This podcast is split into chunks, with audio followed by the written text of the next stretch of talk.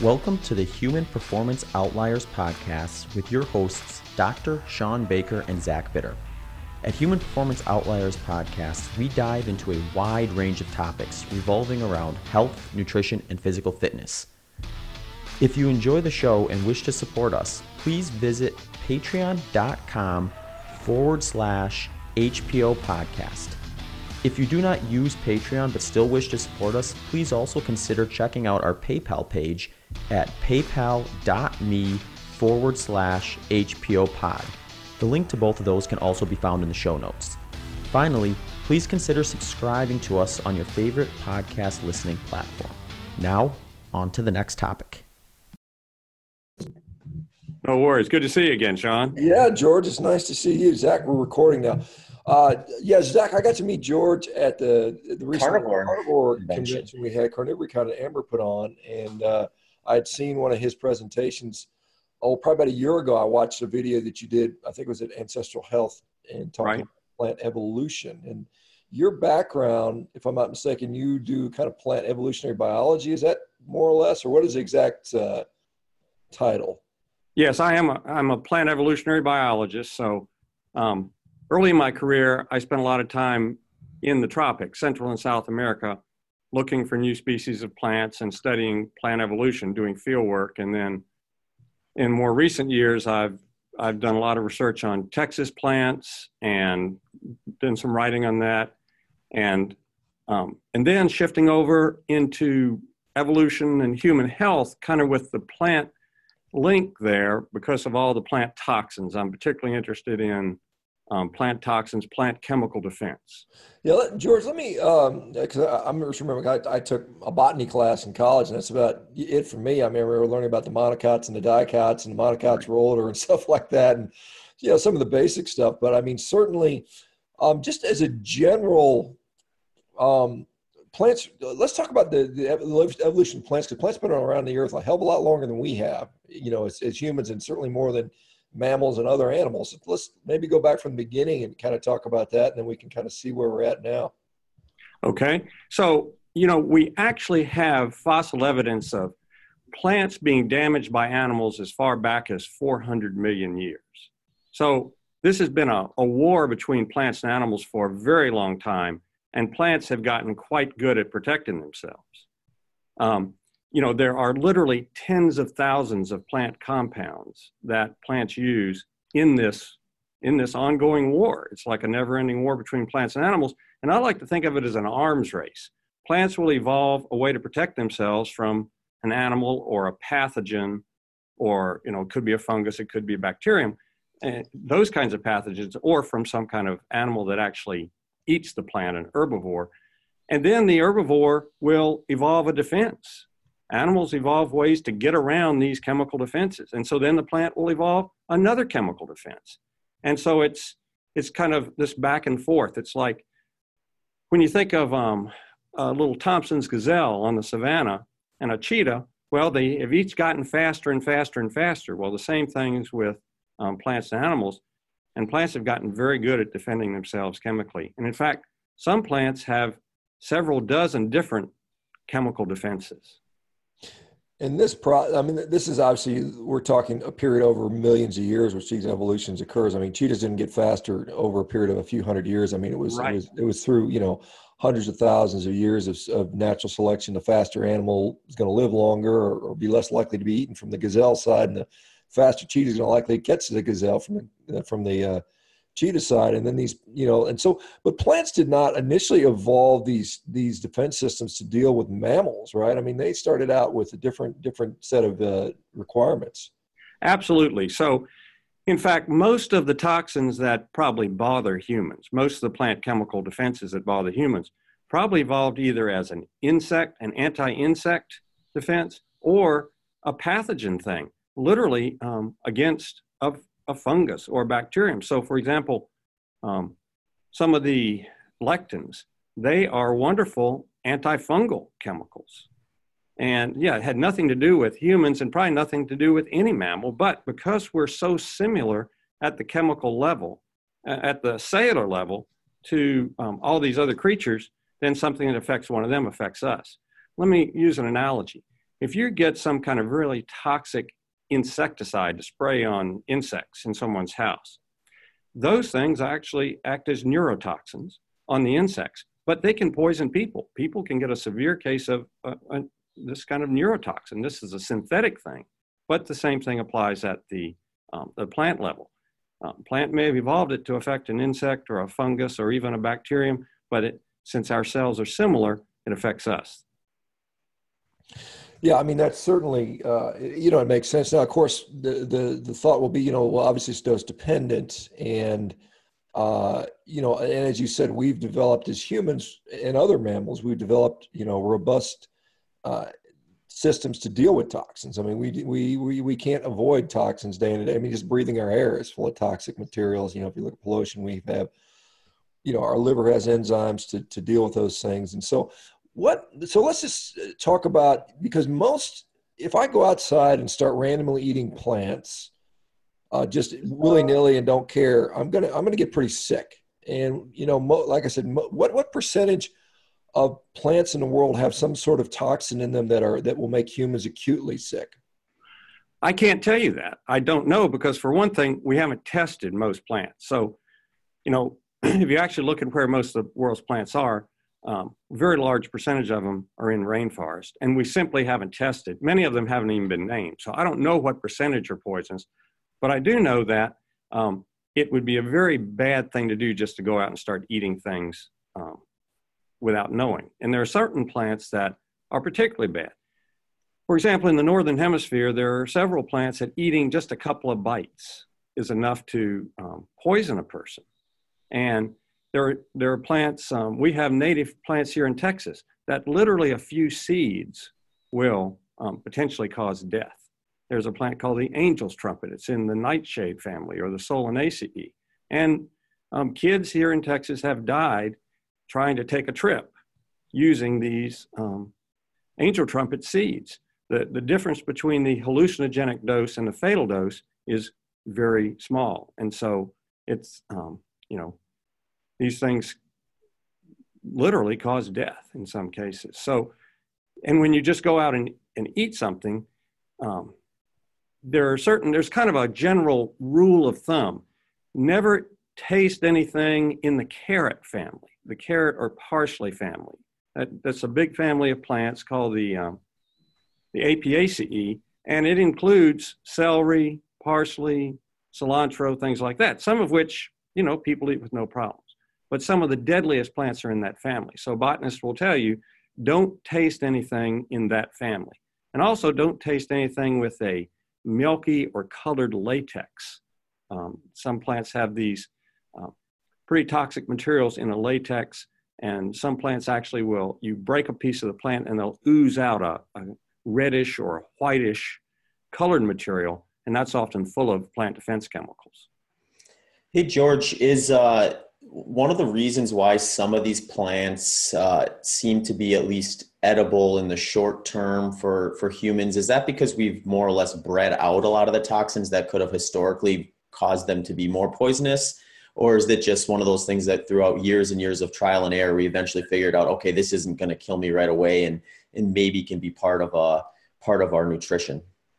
So that's a really good question zach. Um, the answer is all of those things. So, for example, native peoples often, you know, would try small amounts of things, and this goes back to the dose, try small amounts, and they'd try a bit more. And if they find out that something is toxic, they often have some way of, of uh, removing the toxin. On the other hand, once agriculture began, people actually started doing artificial selection and choosing uh, to, for the next generation those plants that had fewer of certain obvious bad tasting things. The problem is sometimes we can tr- be tricked just because something doesn't taste bad doesn't mean it's going to be good for us, particularly when we eat a lot of it.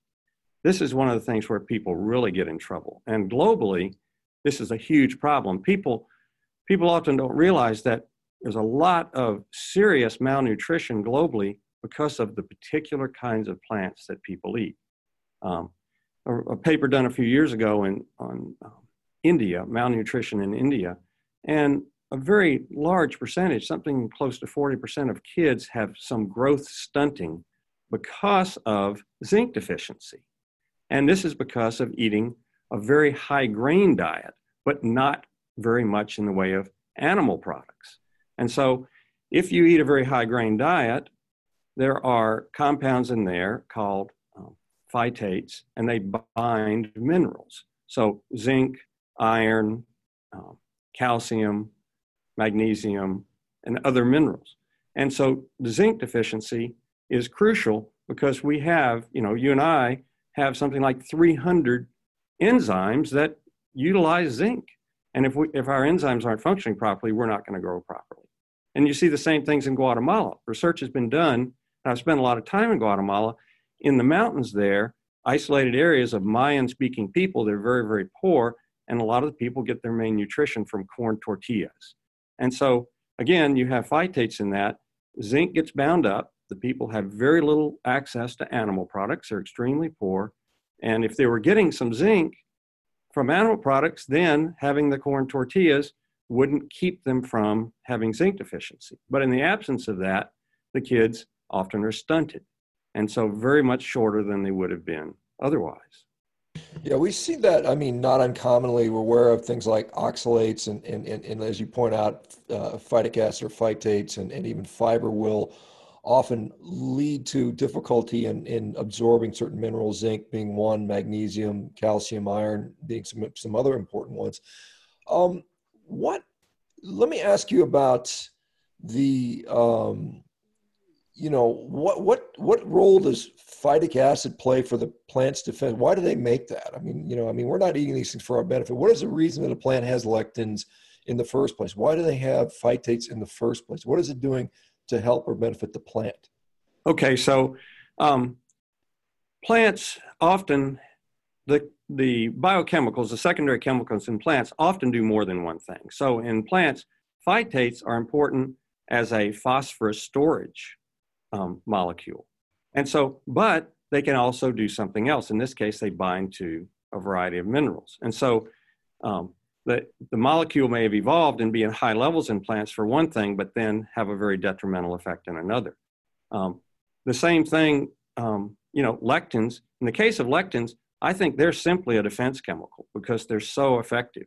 Um, they're, depending on the particular lectin, they can be very, very toxic. Just a few uncooked, say, kidney beans um, can poison a person, and that's, that's well known. And some other lectins uh, are also quite toxic. Wheat germ agglutinin is a toxic lectin. So these are probably, they're probably actually defense chemicals. In the case of oxalates, they're interesting molecules or interesting compounds because they defend plants in more than one way.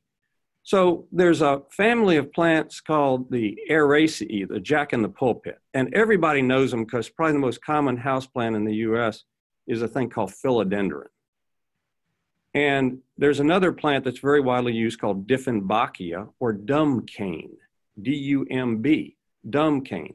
And it got that name because if somebody eats that, there are enough of these calcium oxalate crystals. They're like little needles, and they're, they're literally needle shaped, and they're called raphids.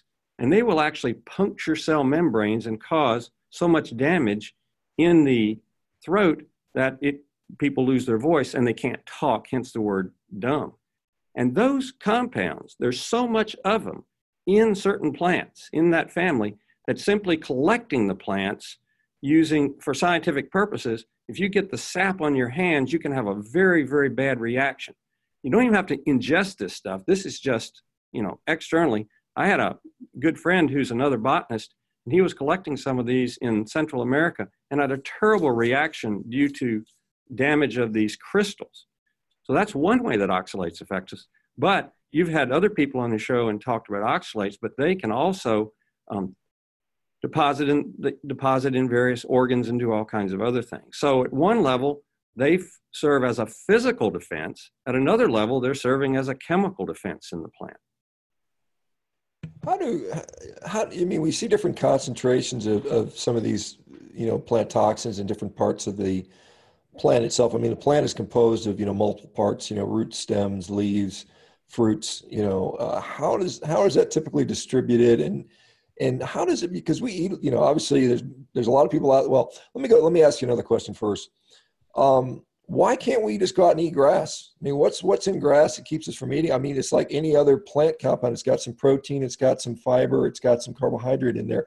What are the things that prevent us from saying, "Hey, we're gonna we're gonna just go out and munch grass like the cows"? Why can't we do that, and, and, and yet cows can't?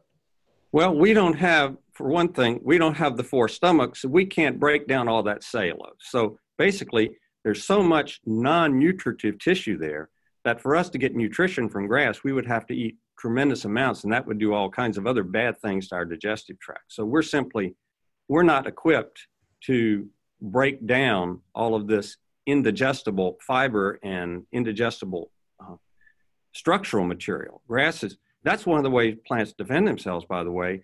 They make themselves so poor in nutrients that they're not worth eating for many creatures. You and I are not going to get nutrition from those things. If we were um, you know, if we were a creature that had um, very large bacterial colonies in our body, whether it's um, cows with multiple stomachs or horses with a, a very large um, lower gut organ that has a lot of bacteria, we could do that. But um, and there are even some birds that do that in the tropics. A creature called a hoatzin in South America. It has a big fermentation chamber and makes it very awkward for that bird to fly. It's a poor flyer, but it's able to utilize poor, poor um, quality food. But we can't do that. Um, we can't even eat the diet that a chimp eats. You know, a chimp has a very much larger digestive tract relative to its body size than we do. But if we tried to get enough nutrition, you wouldn't be able to do your athletic events if you were eating the diet, diet of a chimp simply because you wouldn't be able to fuel your body. And they have to eat something like five, six, seven hours a day in order to get enough nutrition on that low quality food. Yeah, George, you've highlighted a few things that I've been interested in recently, and one of them goes back to what you mentioned about the the, the children in India who are having the the stunted growth or the forty percent zinc deficiency type of stuff. And it, you know, a, a few years ago, when I first kind of connected those dots or started thinking about this stuff, I it, the the catalyst was more or less I was looking at um, I was looking at some food labels and I, you know, you notice like you look on the back of a, a, bag of vegetables and you say, see, it has like X percentage of your daily value of this nutrient, micronutrient. And then uh, after a while, I realized that those aren't necessarily accurate, not necessarily to the degree that there isn't that much of the micronutrient in those plant products, but our body's ability to actually take those in and digest them rather than just pass it through is is quite low. And then I noticed there was a pretty stark difference between like plant food and animal animal food uh, in terms of how well our bodies absorb or what percentage of that our bodies are going to absorb. So that was kind of the first kind of like aha moment in my mind about like, well, what are we really supposed to be eating in an ideal situation? And then I think if you go down that rabbit hole further and further, you realize like we're we're kind of spoiled, I guess, more or less here in America because you know you you eat a bunch of these plant products that maybe bind to things and cause the nutrient absorption deficiencies and things and you just supplement for it. And you know like that's not the case in some of these third world countries. They can't just go pick up a supplement. They can't just say well you know i i, I tarnished my zinc absorption by eating two pounds of spinach. Oh we'll just take this supplement and that'll that'll fix the problem. And you know i think that's like the perfect example of putting a band-aid on a situation rather than addressing the actual issue I, I couldn't agree more. And you're right on target with what is the, the nutrition if you were a chemist in a laboratory and you, you know, put these materials in a bomb calorimeter and measured the calories and measured the minerals that come out versus what are, is the human eating that stuff going to actually, what's the human able to absorb? And so plants have evolved multiple ways of preventing the animal that eats the plant from getting nutrition. So first, if the plant can repel the herbivore, that's the plant is much better off, right? But then plants have evolved ways, even if an herbivore eats the tissue, the herbivore can't get nutrition. And so those animals are going to be selected by evolution not to eat things they can't get nutrition from. So there's this whole whole range of compounds called um, protease inhibitors. So these are compounds that inhibit the digestion uh, of protein by because we have to we have enzymes proteases that break down protein. Well, if the the herbivore can't digest the proteins, it's in, it has a problem.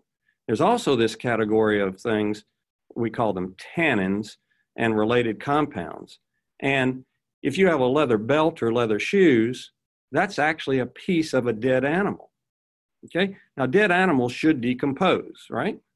But what we do as humans, we take these chemical defense molecules called tannins out of plants and then treat leather with them. Those compounds bind to the proteins and they make the proteins undigestible.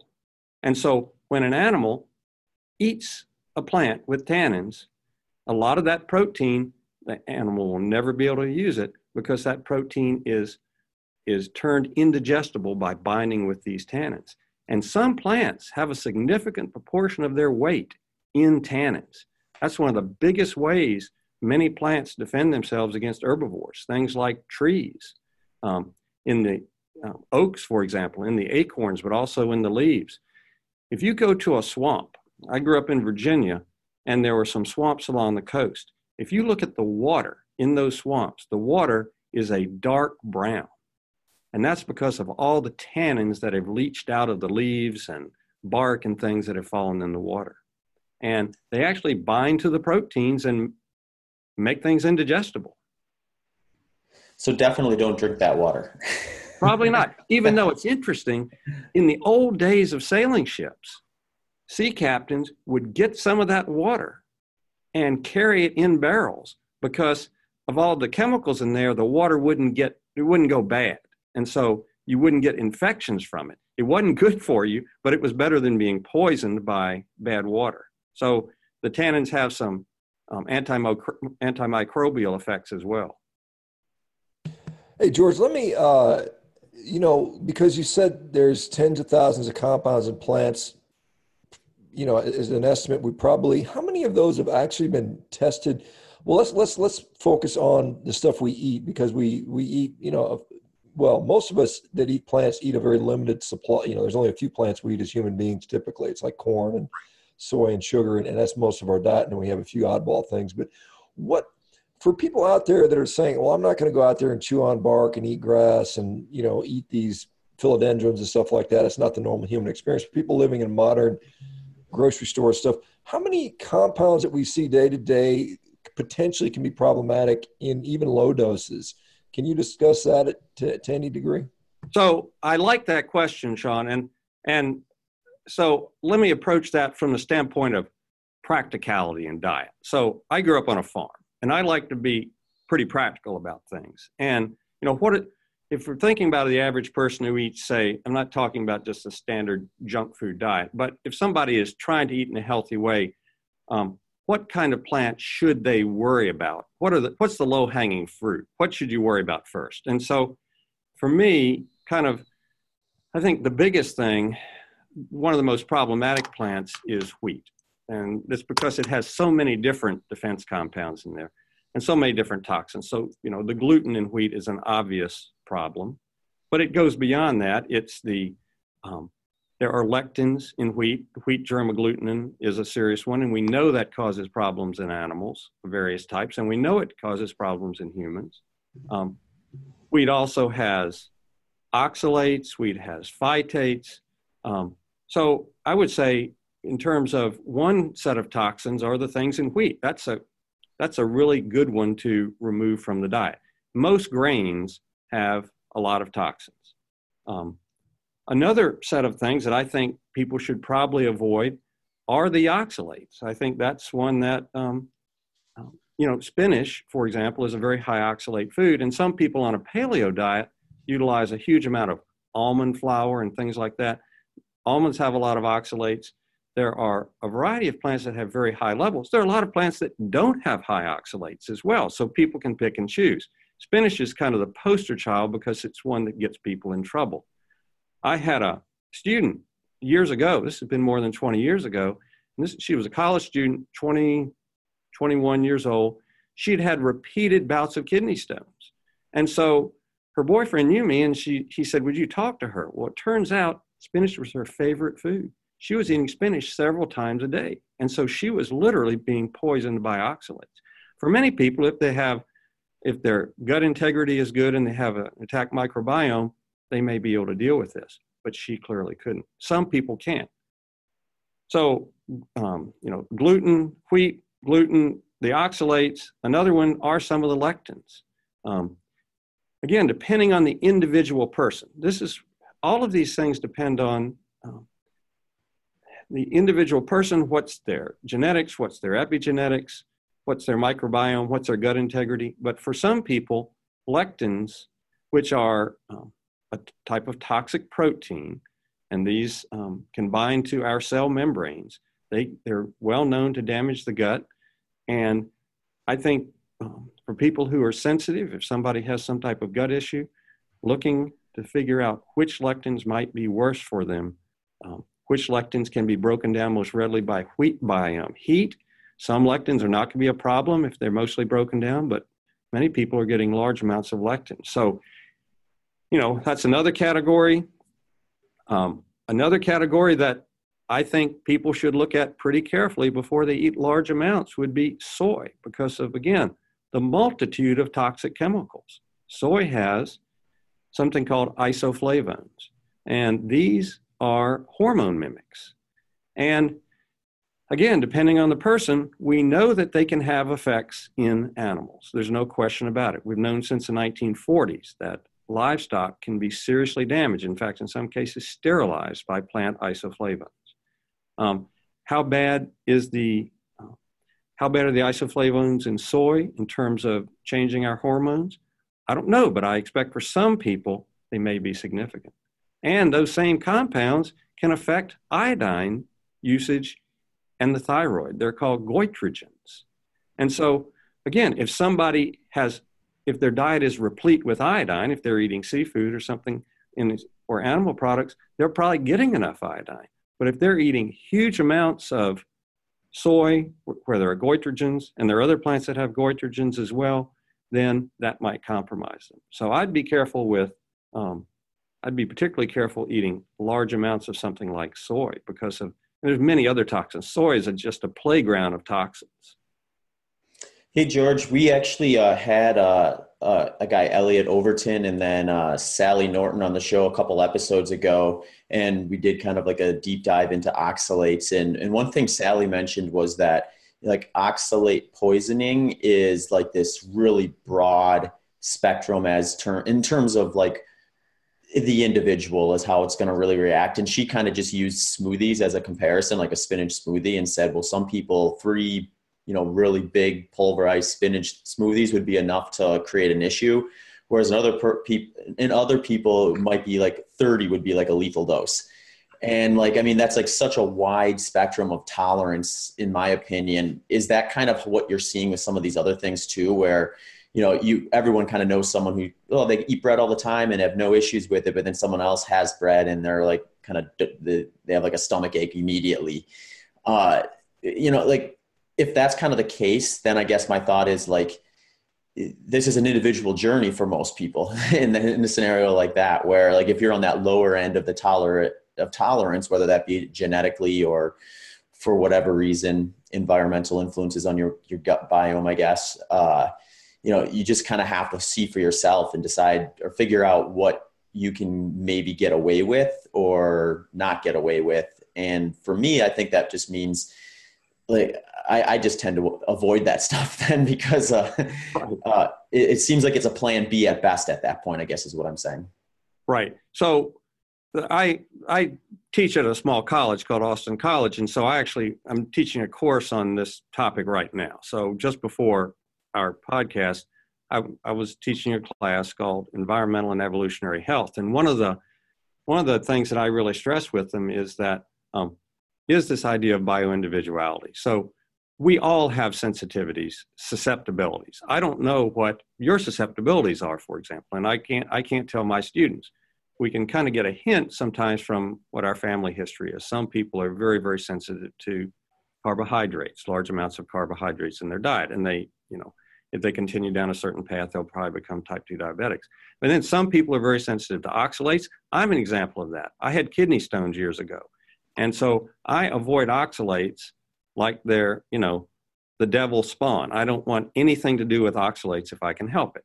Um, and somebody else might be very sensitive to, say, the glycoalkaloids in members of the potato family. Um, Georgia Ede, Ede is another person who's done a lot of research on very interesting work on plant toxins, and and she makes the connection between some um, solanaceous, these are the nightshade toxins, particularly thing, those in say potato, and some um, neurological symptoms. Um, we some people may be much more sensitive to that than others. So I, I totally agree with you. The problem is we often don't know what we individually are suffering from.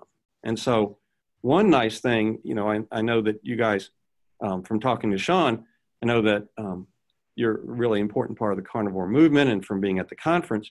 One thing about that, as at least a trial, is to as an elimination diet. And then some people might be able to see, well, okay, I can eat these and they don't hurt me, but gosh, I just tried this and now I feel terrible once again. There are some people who are probably so sensitive that plants, they just can't deal with plants. Um, but there are other people who probably have a particular sensitivity, and that might either be genetic or epigenetic or microbiome. It's hard to know. Yeah, George, um, yeah, I mean, I, th- I agree with you. I think I think certainly you know eliminating these things completely and then seeing how you do with them later is, is, a, is a pretty sort of intelligent way to figure these things out. One of the things that I, you know, when we talk about how these compounds have been tested, uh, generally, my understanding is they look for acute uh, toxicity effects, you know, and they don't do much with regard, you know, maybe they look at, you know, DNA damage to, to assess a cancer risk or, you know, DNA, uh, what's uh, fragility or you know things like that but they don't really they're not testing them for does it cause depression in mice or does it cause joint pain in in you know sheep or stuff like i mean I, i've not seen much in regards to chronic disease it's just because it's probably impractical to test those things. I think i would assume that most of these plant compounds that we even ingest on a regular basis have never been tested in those against those chronic type of situations or, or am i mistaken in that? No you're exactly right. Much of the plant toxin literature, in fact, there's a book, Toxic Plants of North America, and it was written by a, a botanist I know and a, a veterinary um, expert in veterinary medicine. They actually do tests for um, veterinary literature by um, putting animals on toxic plants, a certain amount in their food. So, you know, they find out what the lethal LD50 is, what does it take to actually kill them and then they do they do autopsies and look for organ damage. So they're looking for acute toxicity. What's going to you know kill the animal or debilitate the animal or cause the animal not to be able to gain weight?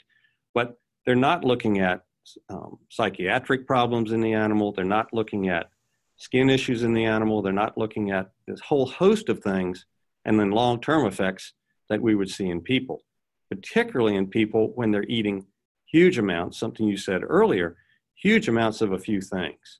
So, you know, if a human's getting 50% of their calories from um, wheat products, what is that doing to them? Um, humans did not evolve to do that. Humans evolved eating probably um, large amounts of meat and a variety of plants. They would eat whatever they could get. They would eat seafood. They would eat, um, you know, humans would eat what they could get. We're, we evolved being omnivores, but probably eating as much animal products as we could. And what, that's what we see in native peoples. They try to get, if they can get to animal products, they'll, they'll eat it because of the high nutrient density.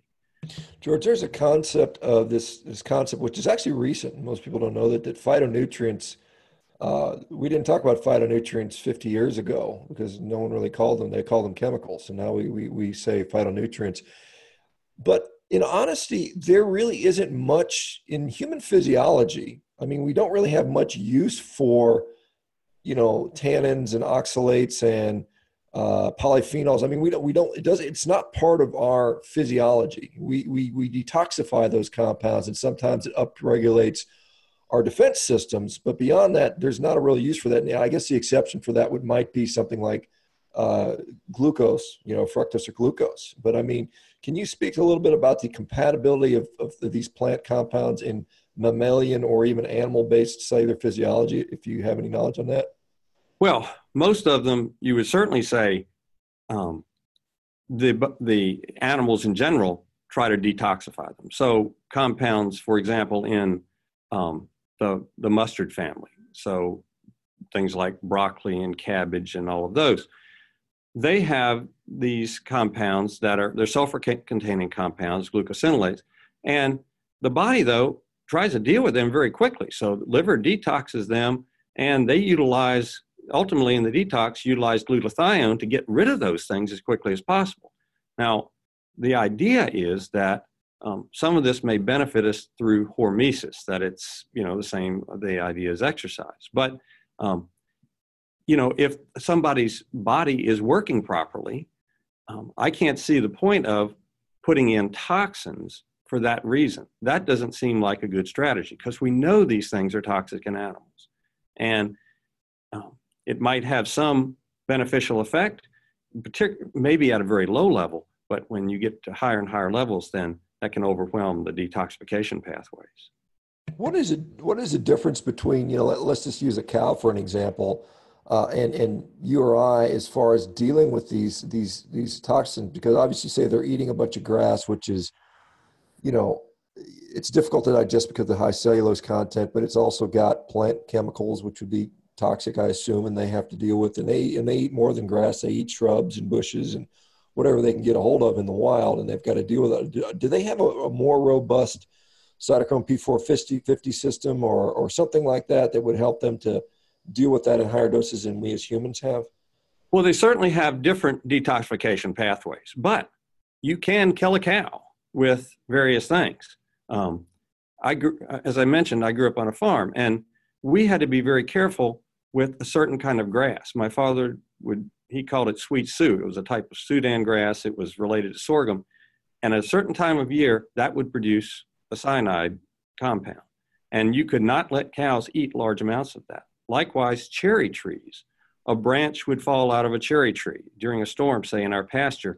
You would have to get that up because when the leaves start withering, a compound in there, when uh, breakdown process starts, cyanide is released, and you can poison a cow with these things. So um, every species basically has adapted to the kinds of things it's been eating. And so some creatures are much better at detoxifying some things than others. Um, an example, a very obvious example that comes to mind, you're probably familiar with it. Um, things like caffeine and theobromine, which is in chocolate, are methylxanthines technically. And we can detoxify those things pretty easily. As a why some people are much better than others. Um, there's about a 40 fold difference. Some people are very sensitive to caffeine and don't, their detox pathway isn't quite as good because it's a P450 pathway. On the other hand, canines cannot detoxify those compounds hardly at all. That creates a real problem. Now, people say, well, I've fed my dog chocolate and doesn't do anything. Well, they probably gave their dog milk chocolate. If you feed a dog dark chocolate, you can actually kill the dog um, fairly easily because of this um, this poisoning. And so that's a food that um, you know we can detoxify, but a canine can't. Um, probably because we evolved as omnivores and we have better detox capacities for certain of those compounds. But we can overwhelm our capacity. You can have a fatal dose of caffeine. Um, it's about the amount of caffeine in somewhere, depending on body size, 80 to 100 cups of coffee can be a fatal dose in a human. Um, that's not likely to occur. Yeah, my, my understanding is caffeine is basically another insecticide. You know, it's that's why the plants produce it to, to kill insects. But let's go back because I kind of touched on this question before. I want to develop this. So, um, you know, from a a calorie strategy as a human being you know let's say we're wild humans out in the out in the wilderness and you know obviously a big giant fatty animal is going to give us the most bang for our buck but then we go to plant foods and we say well, where am i going to get calories for, from? Because i don't know about vitamin c and vitamin a and vitamin whatever. I don't know about minerals. All i know about is i need calories. I need to fuel myself like any other animal does. And so leaves and leaves and stems pretty low yield. I mean as far as they're, they're high high in fiber they're fairly pulpy. They don't have much calor- caloric uh, value. But then we go to things like tubers, which, you know, arguably back then were a little more fibrous than they are now, or probably a lot more fibrous than they are now. We've bred them to be more starchy.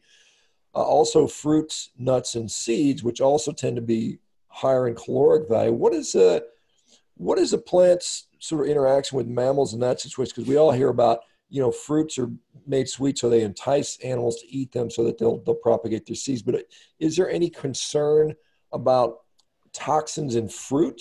You know, not not not to disregard the fact that some people might eat too much sugar by overdosing on fruit. But what what are the strategies that plants have there with fruits, nuts, and seeds, and, and, and even tubers particularly?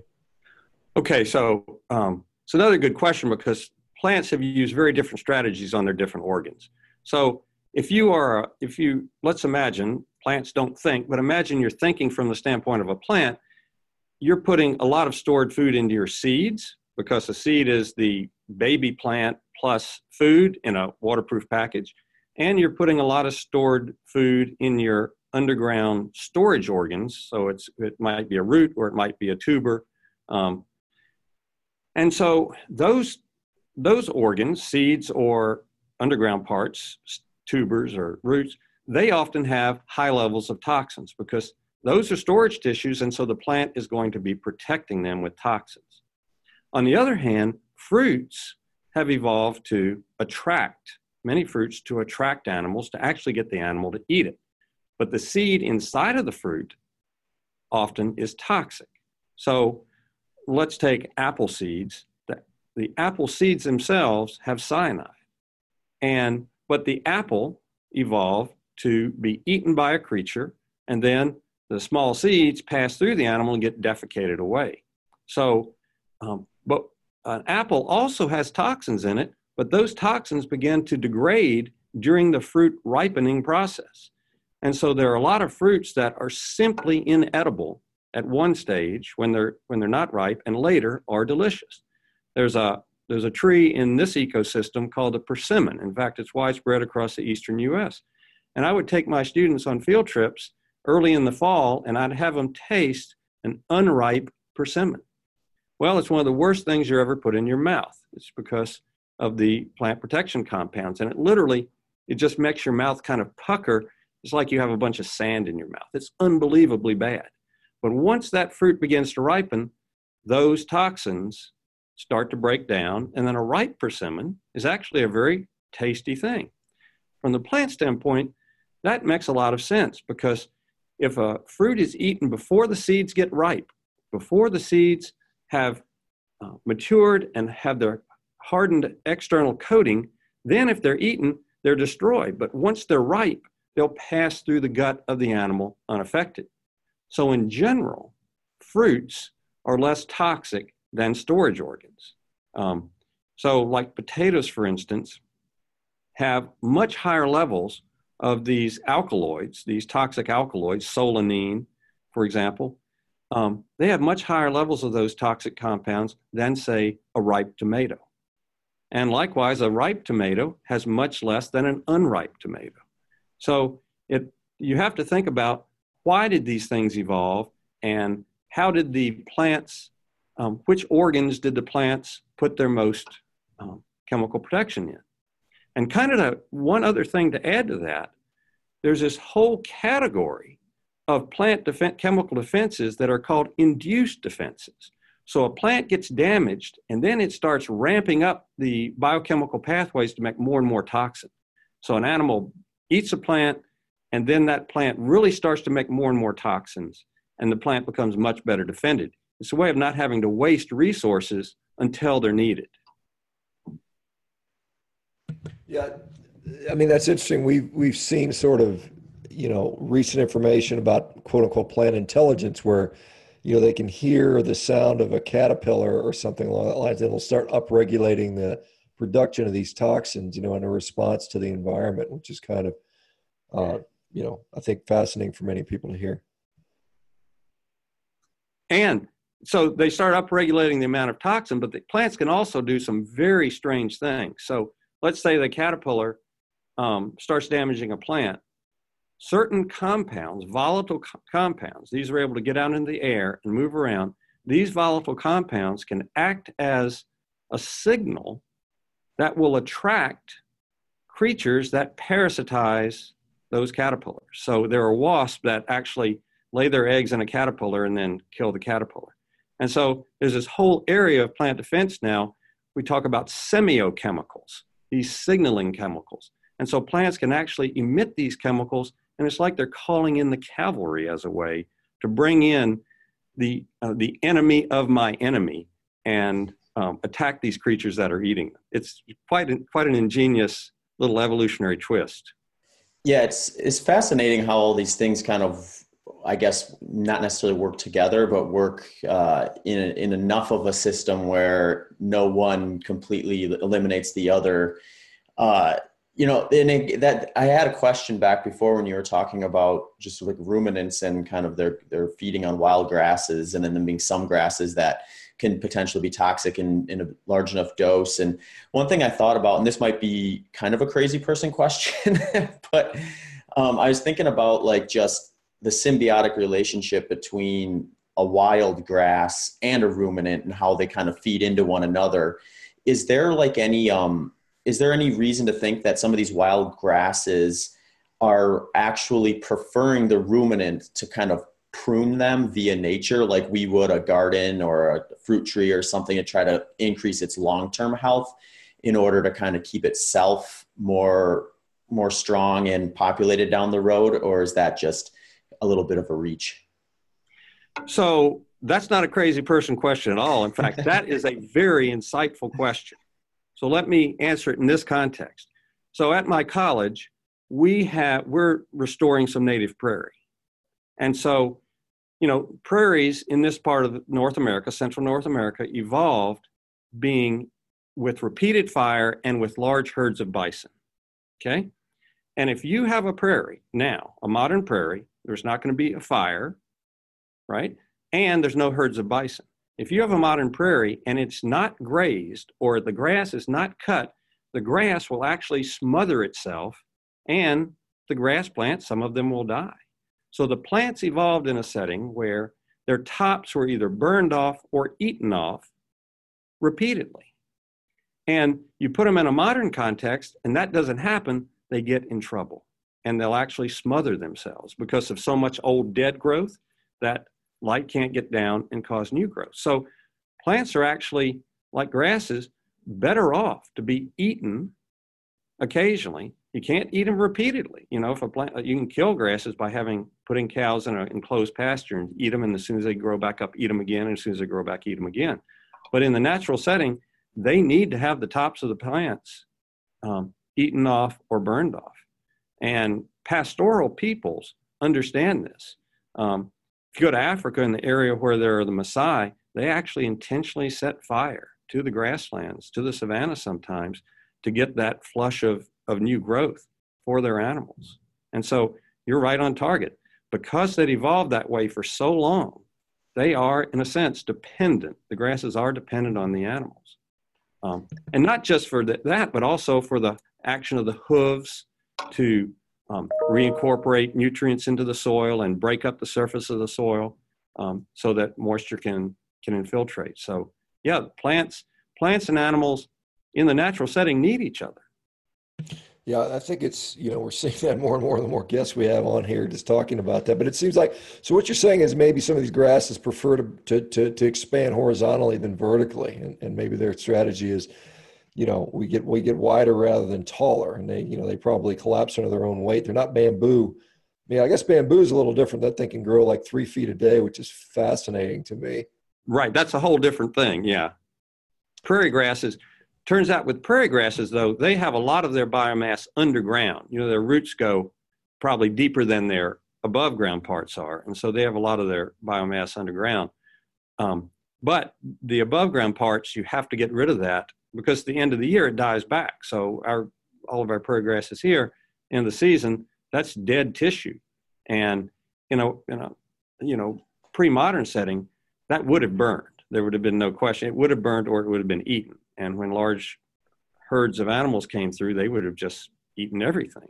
Um, and it wouldn't have the, the biomass wouldn't have just collected and collected and collected Yeah, and you know the one of the reasons I thought of this was because I actually I actually accidentally kind of ran an experiment a few years ago where I had a my, my house in, in Sacramento when I was living there. I, I left part of the backyard just unattended to to see what the grass would do. Um, and I, I, think people don't really realize how tall grass can grow when it's not mowed like on a weekly or biweekly time frame. And I agree. I mean, this the section that I left un like untaken care of, it uh, it grew so much. It did exactly what you said. It literally doubled over on itself and then eventually dried out and, and, was dead. And I eventually went and took care of it. But it was really interesting to see that. Like when obviously um, I wasn't going to let a fire start in my backyard and there were no ruminants out there to, to prune it and, and I didn't do it, then it just kind of ran its course and it, it wasn't ideal for that section of the backyard. So like when you remove that, that symbiotic relationship, it, it does seem to be, be detrimental long-term for the grass itself. Now for a word from our sponsors. All right, folks, this episode of the Human Performance Outliers podcast is brought to you by ButcherBox. ButcherBox offers you convenience by delivering your meat right to your door with free shipping. They also offer quality by having options such as 100% grass fed and grass finished beef, heritage breed pork, and free range chicken. They also offer value with their goal to make clean meat accessible to as many people as possible by partnering with a collective of small farms. They are able to deliver you the best products for less than $6 per meal. They often run promos on their website for subscribers to get things like free pork or free bacon. If you enter promo code HPO at checkout, you can also knock an additional $20 off your first subscription. So head over to butcherbox.com and place your first order. Now, back to the show.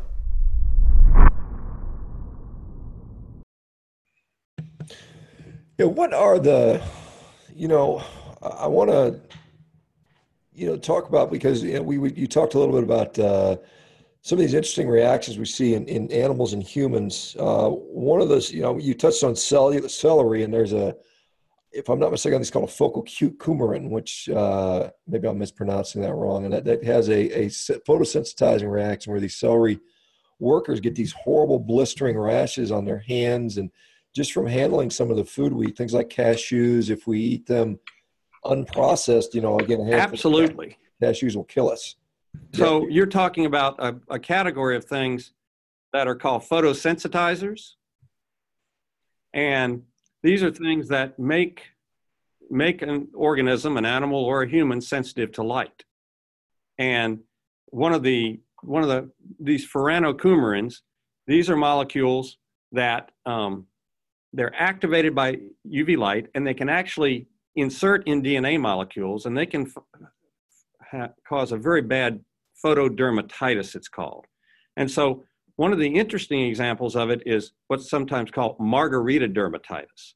So people will squeeze limes and then they'll go out in the sun before washing their hands. And they get these furanocoumarins on their hands. And then they are exposed in the sun, and the next day their hands will be swelled up. It's horrifying. People can have very, very bad reactions. And if the lime juice even runs down, for example, they spill some lime juice on their skin, and dermatologists know about this um, very well because they have to treat so many cases of it. Plants um, didn't evolve this to do it to us, obviously. They did it, they evolved it to affect animals. And some insects have figured out ways to get around this. So there are butterflies that have evolved ways to break down these furanocoumarins. They actually use another kind of P450 enzyme to detoxify these furanocoumarins. On the other hand, there are some butterflies that have evolved behaviors where they'll the butterfly larvae will wrap themselves up in leaves so that even if they have large amounts of these, it doesn't affect them because they're not exposed to the light. But here in Texas, we have a plant related to these that sheep eat and if they eat it, they can develop something called big head because they get enough of this in their body. And where then they have the capillaries in the skin that'll be sensitive, they'll be exposed to light, and the sheep will, their heads will swell up, their lips, the um, udders on the animals sometimes, And the animals can really suffer. They can look really pitiful and really suffer by eating these compounds. And in the human case, celery, if celery is particularly dangerous if it's infected with, say, a fungus, because then, as we talked about earlier, the celery will upregulate its toxin production. You'll get more toxins. And so then people who are handling the celery are very, um, you know, they're at risk. Um, there are also some wild plants. There's a thing called wild parsnip that's um, that you can have this. And there are a number of plants. Some of them um, people can get horrifying reactions due to this photodermatitis. And it's, in a way, it's similar. You know, there are some prescription drugs that cause photosensitivity. Uh, you would know much more about this than I do, but as I recall, tetracycline is one that can make you photosensitive. Yeah, I mean, certainly there's a lot of drugs that have interesting, interesting interaction. How many? Um, I mean, I know there's one like, like cassava is is one. I think there's, you know, when we talk about uh, poisonings from food worldwide, if I'm not mistaken, cassava is one of the most deadly or, or more common ones that occurs. What's going on with cassava? Right. So cassava is in a family called the euphorb family. It's related to things like poinsettias, and many of them have toxins. Um, cassava, it turns out, is one of the most important sources of calories for poor people in the tropics. Um, I've I've eaten a lot of cassava myself when I was in Central and South America. It's often um, put in soups or served, um, you know, with meat. Often in restaurants in um, Venezuela, Brazil, places they'll they'll serve you with cassava. It's kind of like a potato. The problem with um, cassava, though, the worst problems are in Africa, where you have children getting a large percentage of their calories from cassava. And, and the cassava that the farmers like to grow is called bitter cassava. And it's bitter because of these cyanide producing compounds. They're called cyanogenic. And if you eat some cassava, um, it's, you're not going to get enough of these compounds to matter. But if you're getting most of your calories from it, then you're getting a lot of these cyanogenic compounds. And for kids whose bodies are developing, those cyanogenic compounds are goitrogens. And so you end up with kids getting very bad iodine deficiency, thyroid function getting compromised, and they can develop a condition called cretinism, where you have um, the body doesn't develop properly, but also you don't have appropriate cognitive development. So this is a lifelong then disability, um, both physical and mental, and it happens to unfortunately many many kids who simply um, are not getting enough. In this case, getting enough iodine. So if you could somehow supplement those kids' diets with iodine, for example, give them um, animal products, give them seafood, something like that, that would be um, much better. Or you could reduce the percentage of their diet of this this com- of this um, you know one food. Um, cassava eaten with in small amounts with other things probably has no effect on the average person, but in large amounts, as we've said, the dose makes the poison. It, it, yeah, George, it seems like um, you know because we often hear about a balanced diet, and it may be just as much as anything, a balanced diet prevents you from overdosing on toxins from any one particular compound, particularly when we're talking about plant food. So, so in order to not be overexposed to certain toxins, we need to balance things out, and need a wide variety, and that's maybe, you know, just as much as people talk about getting your essential vitamins and minerals, which I would argue you can get exclusively from animal-based products, as we're demonstrating pretty easily, I think. So it's kind of interesting that that, that this whole concept around balanced diet may be, you know, prevent nutrient deficiencies, but also prevent toxicities from from becoming uh, you know over over uh, over consumed. I think you're exactly right. I think it's kind of fascinating that sometimes the advice we get or the reasons for advice we get may not be correct. So in this case, simply pre- preventing people from poisoning themselves by having huge amounts of one thing is probably good. But in the modern world, you know, I see it in my students. I'll go over, have lunch over at the college cafeteria, and I'll see what they're eating. And many of my students are eating um, the vast majority of their calories from a couple of things. They'll have some kind of wheat based product, whether it's um, um, bread or cookies or pizza, which is mainly the bread in that case.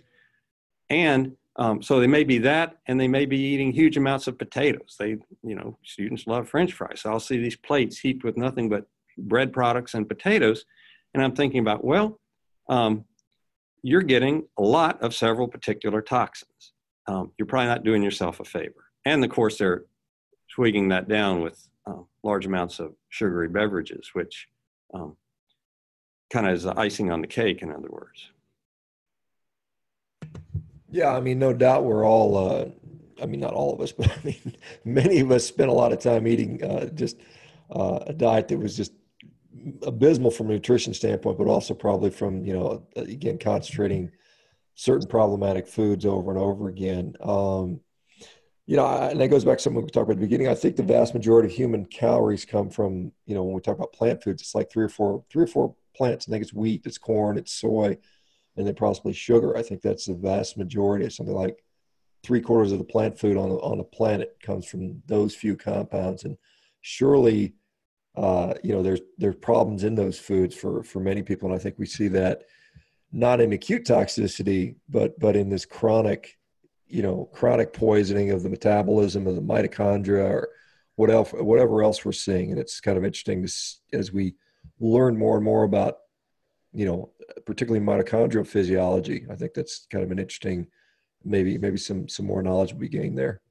You know um, and one of the things kind of to add to that many of the nutritional problems seems to seem to be exacerbated in recent years. And i think part of that's due to this whole what I like to call a synergistic effect. So um, now our much of our food supply, since it's um, commercially prepared processed foods, you're adding all these other chemicals to the food. So whether they're emulsifiers, which can have an effect on gut permeability, or um, preservatives, or various other food additives, when you add on those on top of a host of plant defense chemicals, now we've got this basically a witch's brew of things that we didn't evolve to eat.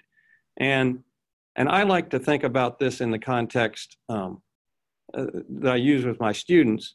I like to think of us as zoo humans.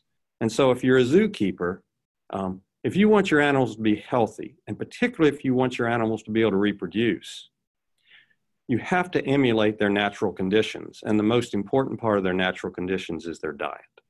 And so humans are, um, nowadays, the average human is getting a diet that's remarkably different from what we evolved to deal with. So we evolved, um, you know, if you if you look at the research of people like Miki Ben-Dor and a, and a whole host of people who've looked at how did humans evolve, large-brained humans have been eating meat, um, large amounts of meat, probably for the past two million years, if not longer. Um, and in the modern world, where you have, and they've been eating plants for a good while, but in the modern world, if you have humans eating mostly plant products uh, chosen from a few species, high in toxins, you mix that in with all these chemicals, we are basically zoo animals and we're being tested. And we're finding out that, that we're not doing well as zoo animals. Many of us are, are um, having chronic diseases. Many, of, many people have fertility problems. There are all kinds of things. The zoo analogy, I think, takes us a ways. We could not take a lion, um, put it in captivity, and feed it hamburger buns and tofu burgers and expect it to be healthy. Nor could we put a zebra in captivity. If you put a zebra in captivity and fed it ribeye steaks, I know one of your favorites, if you can give a zebra anything but ribeye steaks, the zebra wouldn't do well. And but people don't seem to think about what is the evolutionarily appropriate thing. Um, hey, hey, George, let me, uh, I don't know if you can hear me. Um, let me ask you a little bit. This is a little bit, maybe a different topic, but might be of interest to the listener. So, when you talk about plant evolution, you know, there's this process of natural selection that occurs over a period of, you know, tens, hundreds of millions of years. We recently are now at a point where we can modify and accelerate that process through things like GMO uh, you know inserting different different bacterial or, or dna strands in there to, to change out certain properties and one of the things we do is we try to make these crops pesticide pest resistant and so we they they tend to upregulate some of the natural pesticides the plants produce so they can they can be harder and they can withstand you know, grasshoppers or whatever might want to eat them. Does that have an impact on its function now in humans? that we have these plants that have had their pesticides upregulated potentially. Well, I think it potentially does. For example, I know research has been done trying to, in fact, adding um, lectin genes into plants that, like corn and tomatoes, that wouldn't have them. So, like wheat germ agglutinin, doing bio, you know, doing genetic modification and inserting genes into those plants to give them more resistance against pests. Now, what happens then when the human eats those? Well, that's not what they're concerned about. They're concerned about how do you keep the plants from being eaten while they're in the field? How do you reduce the amount of damage to get more of the crop? And so, very little thought, I think, is given in those cases to okay, how is this going to affect people? What percentage of the population might this be very detrimental to? So, you're right. Um, you know, the, the genetic modification thing is interesting because there are ecological concerns, but there could be health concerns if you put a particular toxin in a plant, somebody who is sensitive to that toxin may well be harmed. Um, but we're not testing all of these things. That's, you know, just as you said earlier, we don't test to see the long term effects of some of these things the same way with these new plants that we have engineered or, or selected for. We're not testing what effects they have on humans. Yeah, it's interesting. I mean, you know, when we when we go to get a drug approved for market, you know, via the FDA, uh, there is, I think, fairly robust testing. Although some people argue that maybe that's not as robust as it should be. But with you know some of these foods that we've been eating for millennia, you know, they were never really tested. We didn't really, you know, I, I guess we kind of did the human experiment through population. But I mean, if you had to go back in and say we're going to approve.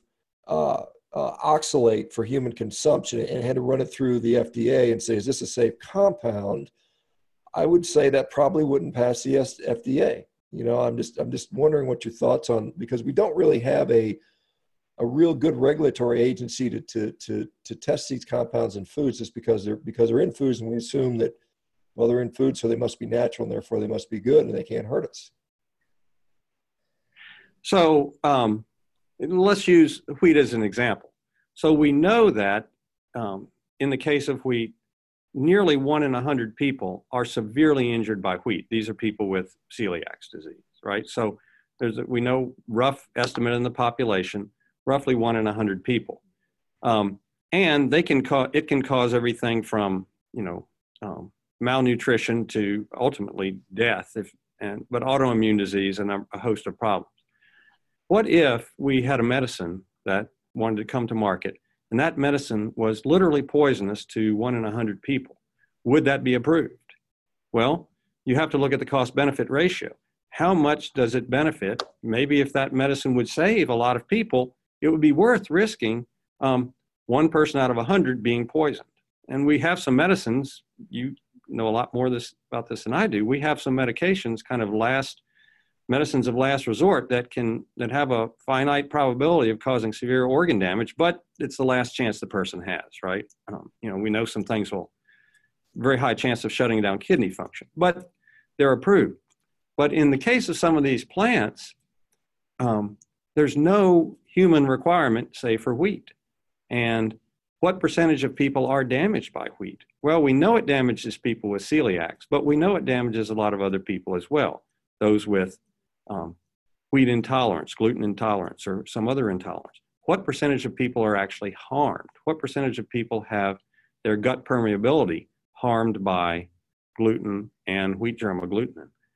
I don't know um, because nobody's tested. This is um, this is viewed as kind of a sacred food. I mean, it's um, viewed as kind of the staff of life, but we know that it's very very harmful to some people. So it's you know what's the but we also are faced with the problem of how do you feed a population as large as we have in the world today without using these cheap, basically cheap nutrient poor foods.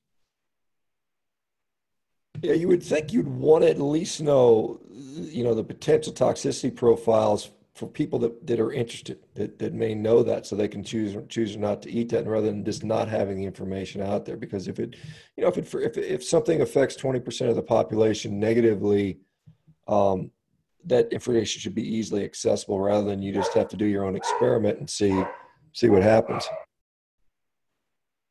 You would you would certainly think so. But you know unfortunately this this kind of information doesn't trickle down even through the healthcare system. So, you know, something like 80% of kidney stones are oxalate based kidney stone, you know, calcium oxalate.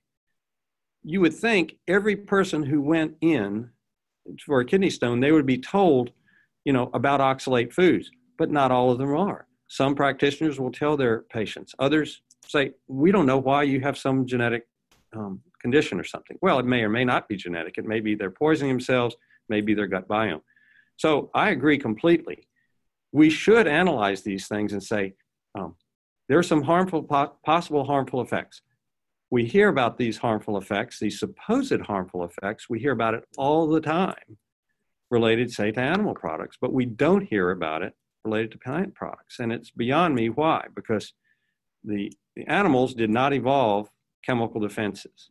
There are very few animals on the planet with chemical defenses. There are a few. There are poison arrow frogs, for example, in South America. And if you can even poison yourself by handling these if you have a cut on your hand. But I don't think most people in the carnivore movement are going to be eating poison dart or poison arrow frogs.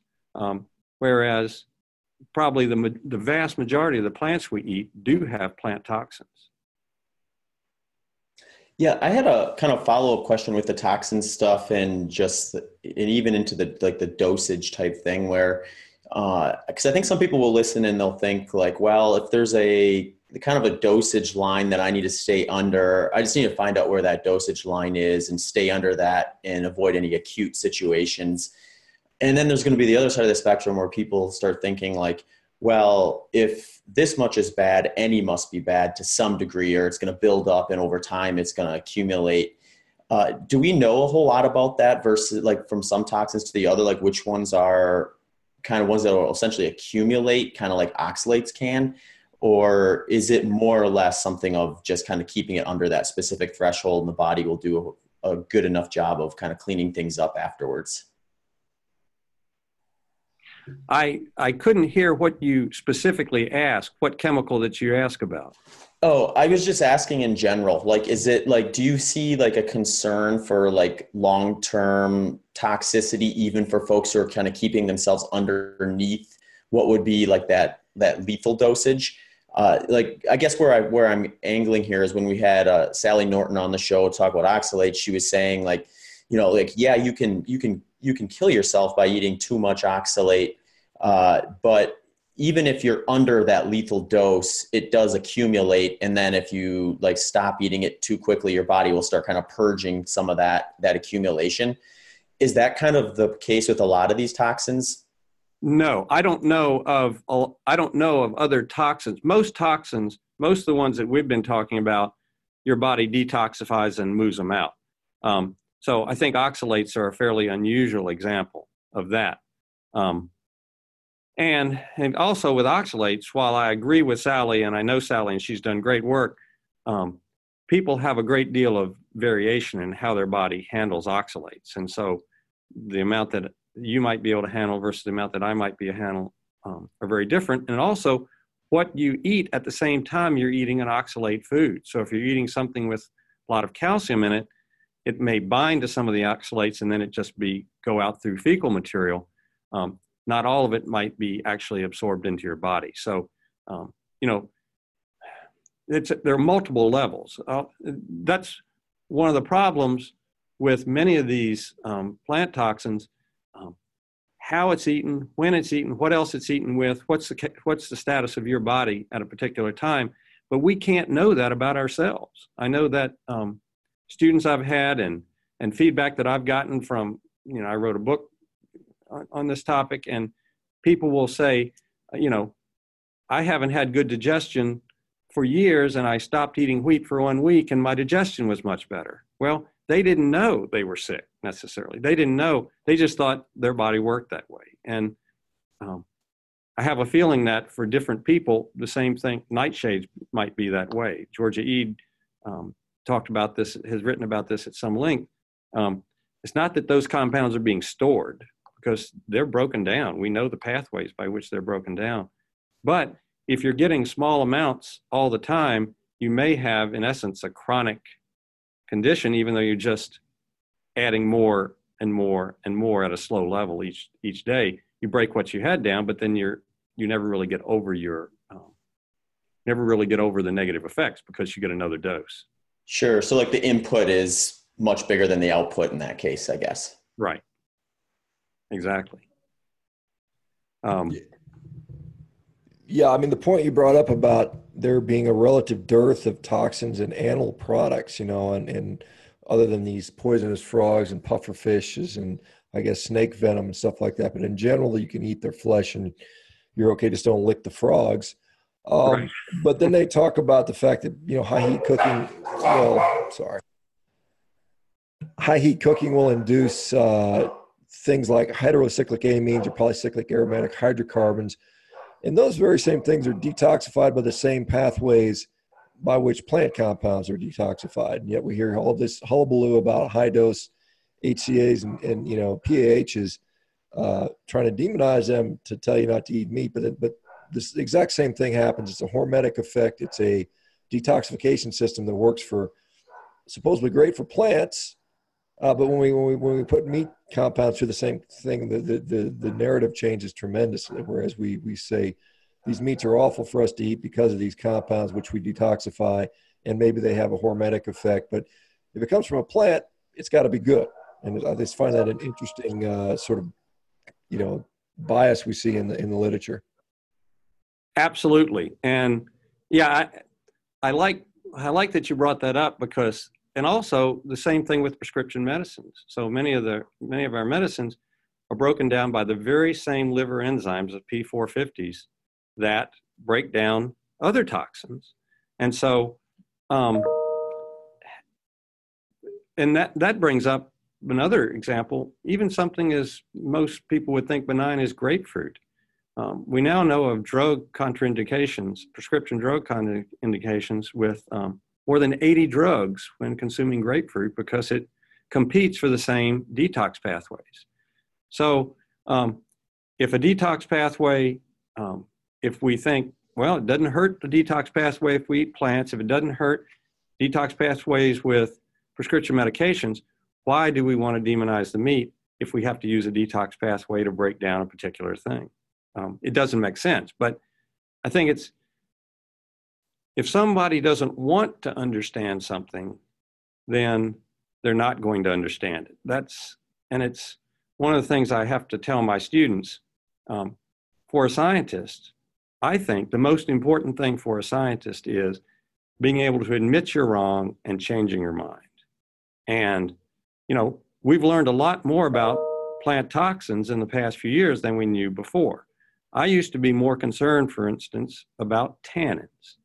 The amount of tannins humans get in their diet, from best I can tell now, most of us are not going to have any problems with tannins, um, the average person. Um, and I used to think that was more of a problem. And I admit I was wrong on that. I've been wrong on a lot of things. I've been a biologist for about 40 years. I've seen our field change tremendously. And I think we're going to see in the future um, some of the view, the current views on plant toxins, where, well, they're not a problem, et cetera, et cetera. I think we're going to see that change because we're learning more and more. Um, your movement is an example of this. Many people realize that plant toxins have been compromising their health. And um, I think we're in the future, we're going to see this more and more. And the best scientists will be able to say, you know, I've got more evidence. Um, I'm going to have to change my mind about that. Because if you can't change your mind, you're not acting like a scientist. I think that's a great sentiment to, to kind of close on, George. I mean, I think that is that, that points it out. You know, you become uh, rather than a scientist, you become a religious uh, person, and uh, I, I, think that's great. And I've said more times, and I've said this many times. The only thing I'm 100 percent certain about is that I'm wrong about something, and I, you know, we'll find out what those are, and and and you know, hopefully make the changes accordingly. And I think that's the way we should all be. But thank you so much, George. where can folks find out about you, your work, your books, uh, how to get a hold of you if they want to discuss more of this stuff? Because I think it's really neat stuff. We've got later today. We've got an entomologist coming on, so we've got a kind of a a uh, you know a wide variety of different different aspects there. But this has been fun talking to about plant evolution and biology and, and toxicology and stuff. Well, I guess there aren't many people with my name, George Diggs, but if you just type in go to Google, type in George Diggs, and I I teach at a college called Austin College, and if you type in that, my web page will pop up. I have a personal web page and then an official college web page, and I have links from those to a variety of things. So, um, it's certainly been a pleasure being with you. What was, what was the name of the book you wrote, George? Just so well, in case anyone wants to look that up. I co-authored it with my colleague and um, Carrie Brock. The name is called The Hunter Gatherer Within Health and the Natural Human Diet. And the reason we, we wrote it was so that we'd have a book to use in our classes. We were teaching this material and there was just no book. And so we wrote that. It was, it was written for, and it's written at a level that's accessible for college students. So the, you go to Amazon, it's just The Hunter Gatherer Within. Awesome. Well, George, we will definitely link all that stuff to the show notes so the listeners can click through and, uh, you know, definitely check the book out uh, as well as your websites. But like like Sean said, thank you so much for giving us some time and sharing sharing everything you know about uh, about plants. Zach, it's been a pleasure. Thank you. Hey, folks! Human Performance Outliers podcast is growing, and due to the growth, we are looking to take on some new sponsors. So, if you feel like your company or organization would be a good fit for our audience, please do not hesitate to reach out to hpopodcast at gmail.com. Thank you. Thank you for listening to this episode of the Human Performance Outliers podcast with hosts Dr. Sean Baker and Zach Bitter. If you enjoyed the show, please consider following us on social media and checking out our websites. Links to those can be found in the show notes. Also, if you have any questions or comments, please do not hesitate to shoot us an email at hpopodcast at gmail.com. Thanks again for tuning into the show.